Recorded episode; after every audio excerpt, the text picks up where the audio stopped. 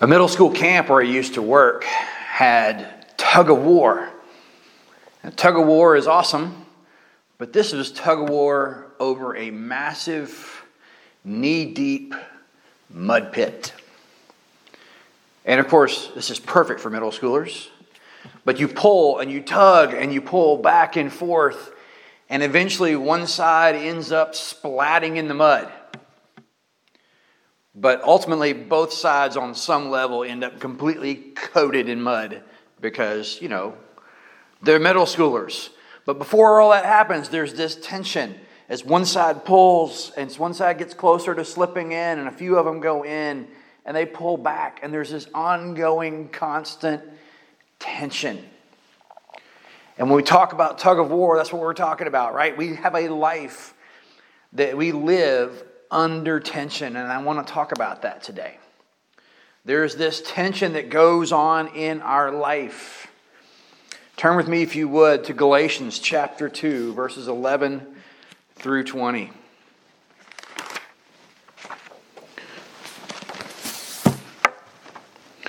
When Cephas came to Antioch, I opposed him to his face because he stood condemned. For before certain men came, to, came from James, he used to eat with the Gentiles. But when they arrived, he began to draw back and separate himself from the Gentiles because he was afraid of those, he, th- th- those who belonged to the circumcision group. The other Jews joined him in his hypocrisy, so that by their hypocrisy even Barnabas was led astray. When I saw that they were not acting in line with the truth of the gospel, I said to Cephas in front of them all, You are a Jew, yet you live like a Gentile, and not like a Jew. How is it then that you force the Gentiles to follow Jewish customs? We who are Jews by birth are not, are not sinful Gentiles. Know that a person is not justified by works of the law, but by faith in Jesus Christ. So we too have put our faith in Christ Jesus that we may be justified by faith in Christ, and not by the works of the law, because the works of the law, by the works of the law, no one will be justified. But if in seeking to be justified in Christ, we Jews find ourselves among the sinners, doesn't that mean that Christ promotes sin? Absolutely not. If I rebuild what I destroyed, then I would, ra- I would really be a lawbreaker. For through the law I died to the law so that I might live for God. I have been crucified with Christ, I am, I, and I no longer live, but Christ lives in me. The life I now live in the body, I live by faith in the Son of God, who loved me and gave himself up for me. So, Peter is spending some time with some non Jewish believers He's doing what they do and living the way they're living and enjoying time with them until his friends from Jerusalem show up. And he falls right back into keeping all the Jewish rules and distance himself from the Gentiles. Peter is struggling with how to live out his faith. There's this tension. He wants to belong to this group, he wants to be connected to these guys. And when these others show up, they're a reminder to him of the way he is supposed to live, and he feels the tension to go back and to fall right back into that. Sound familiar? Peter is living out this struggle between what I know I'm supposed to do and what I want to do. Or, I know the way I'm supposed to live, but I desperately want to be accepted and loved by this group, and so I compromise what I know to be true. Peter's all of us. In verse 14, Paul calls him out on it. Paul notices what Peter's doing and noticing that others are even following Peter's example and being led astray, even Barnabas. And Paul confronts him and says, Do you not understand that this is not how any of this is supposed to work? Then in verses 15 and 16, Paul, imagine this now, Paul preaches the gospel to Peter. You know, Peter, the disciple who walked with Jesus and lived with Jesus and saw him resurrected in the flesh, Paul preaches the gospel to him and reminds him that our salvation does not come from the way that we live and what we do. It comes by faith in Christ. That we have been crucified with Christ. He preaches the gospel to Peter and reminds Peter it's not about rule keeping. It's about, because the works of the law, nobody is justified by that. But he calls him out on trying to have it both ways. Paul, Peter lives out the struggle. Paul describes it. Verse 18, as I was reading this passage, absolutely leapt off the page for me. Because I think it describes the life under tension that I'm talking about. He, sa- he says it this way He says, If I rebuild what I destroyed, then I really am a lawbreaker. What does that mean? What is he talking about rebuilding? He's referring about he's referring to going back to his old sinful life. Paul says if I put back together what I did before, then I really am the lawbreaker. And so he describes this desire to go back to the way things were before.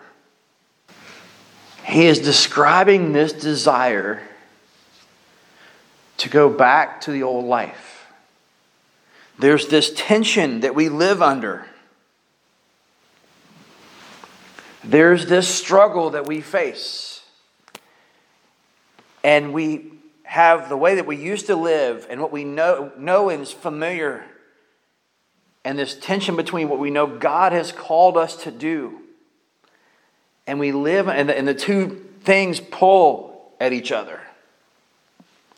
And Paul says, if I go back and try to rebuild what I had before, then I'm really the lawbreaker. And Peter is struggling with this. He's, I know I'm supposed to live this way, but now I want to live this way. And, but I really want to be accepted and I want to fit in and I want to fit in in both. It, his, Peter's struggle is our struggle. There's that tension and, and it pulls at us and it pulls at us. We're at war with ourselves in a very real spiritual sense. These two desires at play. What do we do with this? You know, as I was thinking about this idea that there's a desire to return to our old way of living before we knew Christ because it was fun or we were in control or it was whatever it was, that there's this pull towards our old self, these sinful desires that are still alive inside of us. And I, and I thought I couldn't help but think about our current circumstances. The longer we stay under quarantine, the greater the desire there is to go back to the way things were, were before all this started. We want to go, we hear it talked about now, we want to go back to normal. We want to go back to the way things, the way things were. And the longer that great pause continues, where the whole culture shuts down and stops, and the longer we are under quarantine, the further that tension pulls back to our desire to go back to the way things were, to rebuild our life the way it was before. I share that desire. I wish we were worshiping in church together, and we're not. And then as we talk, as the culture talks about what's going to happen and how we're going to bring things back, and you're already hearing discussions about what things need to not come back and what practices that we currently have need to continue. And there's this tension those that want to rush back to the way things were, and those of us that are still nervous about what's coming and about safety and security, and those tensions are real.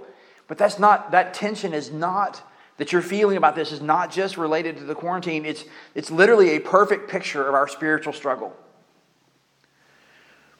Because becoming a follower of Christ, being a follower of Christ, is this constant battle between what needs to be put into death, what practices need to be put to death in my heart, and what practices do I need to establish to continue to live and go forward.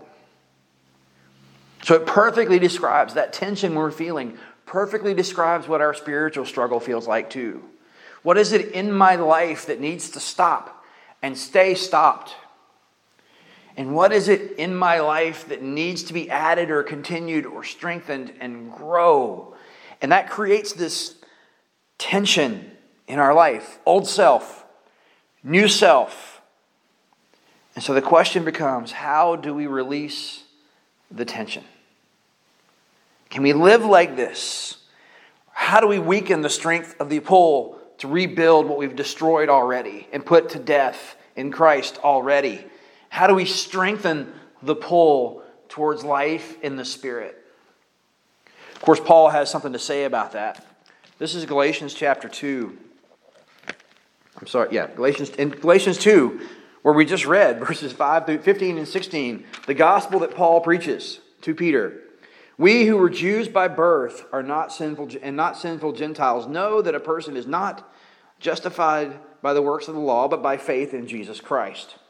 So we too have put our faith in Christ Jesus that we may be justified by faith in Christ and not by our works of the law, because the works of the law, by the works of the law, no one has been justified. So, how do we fight this tension battle? By the way, first of all, faith is what creates the tension in the first place. Before we belong to Christ, there's no tension. We're kings of our own universe. We do whatever the desires of our flesh and heart are. And as soon as we become a follower of Jesus, as soon as we do what Paul said and we place our life in faith in Christ, then there's these two selves that are placed at opposition with each other the way it was and the way it ought to be. And we want to please God and we fail. And there's the tension. And it comes because we belong to God. And so if, you're if you wrestle with, am I doing right? That is evidence of the Holy Spirit at work in your life. If you see this and know it's right, but still struggle, that's evidence that the war is alive in you because the Spirit is alive in you. So the battle begins when we have faith in Christ. But Paul says if we're saved through faith, it's not by works, it's by walking through the Spirit. And so the first way that we have to relieve that tension is we have to learn how to walk by the Spirit. Turn with me to Galatians 5, which is where I intended to go a minute ago. This is verse 16. So I say, walk by the Spirit, and you will not gratify the desires of the flesh. For the flesh desires what is contrary to the Spirit, and the Spirit what is contrary to the flesh. They are in conflict with each other, so that you are, that you are not to do whatever you want. But if you are led by the Spirit, you are not under the law. So Paul again acknowledges the desires of the flesh and the desires of the Spirit are in conflict with each other. And the rubber band keeps stretching and stretching and stretching. And he calls us to walk by faith. In fact, in verse 18, he says, If you walk by faith, then you are not under the law. How does that work? There is no law against doing the will of the Holy Spirit. If we were following the prompting of the Holy Spirit, we were following the guidance of God, we were walking in the way that the Spirit would have us walk, we won't violate the law. We won't even see the law because what we see is the Holy Spirit. And so it starts, we start to relieve this tension by walking, by walking through faith. Now, how do you walk by the Spirit the way Paul's talking about? This gets really, really practical. Turn with me to this. Verse 24 of chapter 5 says this Those who belong to Christ Jesus have crucified the flesh with its passions and desires. Thanks, Paul. That sounds easy. Just crucify the desires of the flesh. It doesn't work that way because we've already recognized the desires are still there and the desire to honor God is still there. And he just talked about the fact that those two things are in conflict with each other. So then, how do we do it? How do we relieve this tension? The answer is spiritual practices and disciplines that shape the desires of our heart. It's really that, that's really what it is. And this is not spirit, spiritual practices do not save you. What I mean by spiritual practices Bible study, reading the Word of God, praying, worship, giving, serving, silence and solitude, anything that you do that is a spiritual practice, or we used to call them, we call them disciplines, spiritual disciplines. What they do is they make, they build desire for the way of the Spirit in your heart. So, what does that do? If I strengthen my desire for the Spirit, then I do what verse 24 says, and I weaken the desire for the flesh.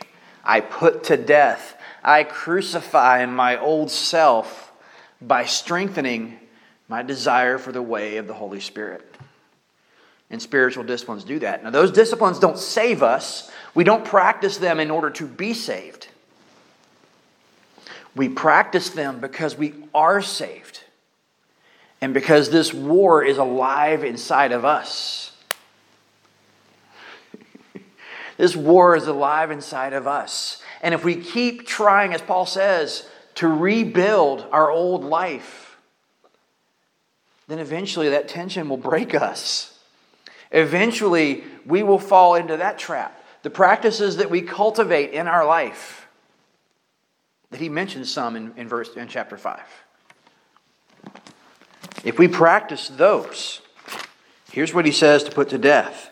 The acts of the flesh are obvious sexual immorality, impurity and debauchery, idolatry, witchcraft, hatred, discord, jealousy, fits of rage, selfish ambition, dissension, factions, envy, drunkenness, orgies, and the like if those are the practices that we cultivate, then we cultivate the desire for the flesh. But he goes on to list the fruit of the Spirit, the way of the Spirit kindness, gentleness, self control. Spiritual disciplines cultivate that in us. So that when we are faced with a decision moment, the way of the flesh or the way of the Spirit. Our desire for the way of the Spirit allows us to resist the desires of the flesh, to put them to death. Not because we need to earn salvation, but because that is the way that a follower of Jesus lives. Walk by the Spirit, not by the desires of the flesh. And, as Peter did, when we fail, we are reminded of what Paul said. It is not by our effort that we're saved, it's not by our works that we find hope. Our righteousness is found in being crucified with Christ. It is He that is alive within us. And we walk in the Spirit, putting to death the old way, and walk in a new and so, as we live at this moment in history where we're wanting to go back to the way things were, my challenge is to you is to ask yourself this question What needs to stay gone for me spiritually?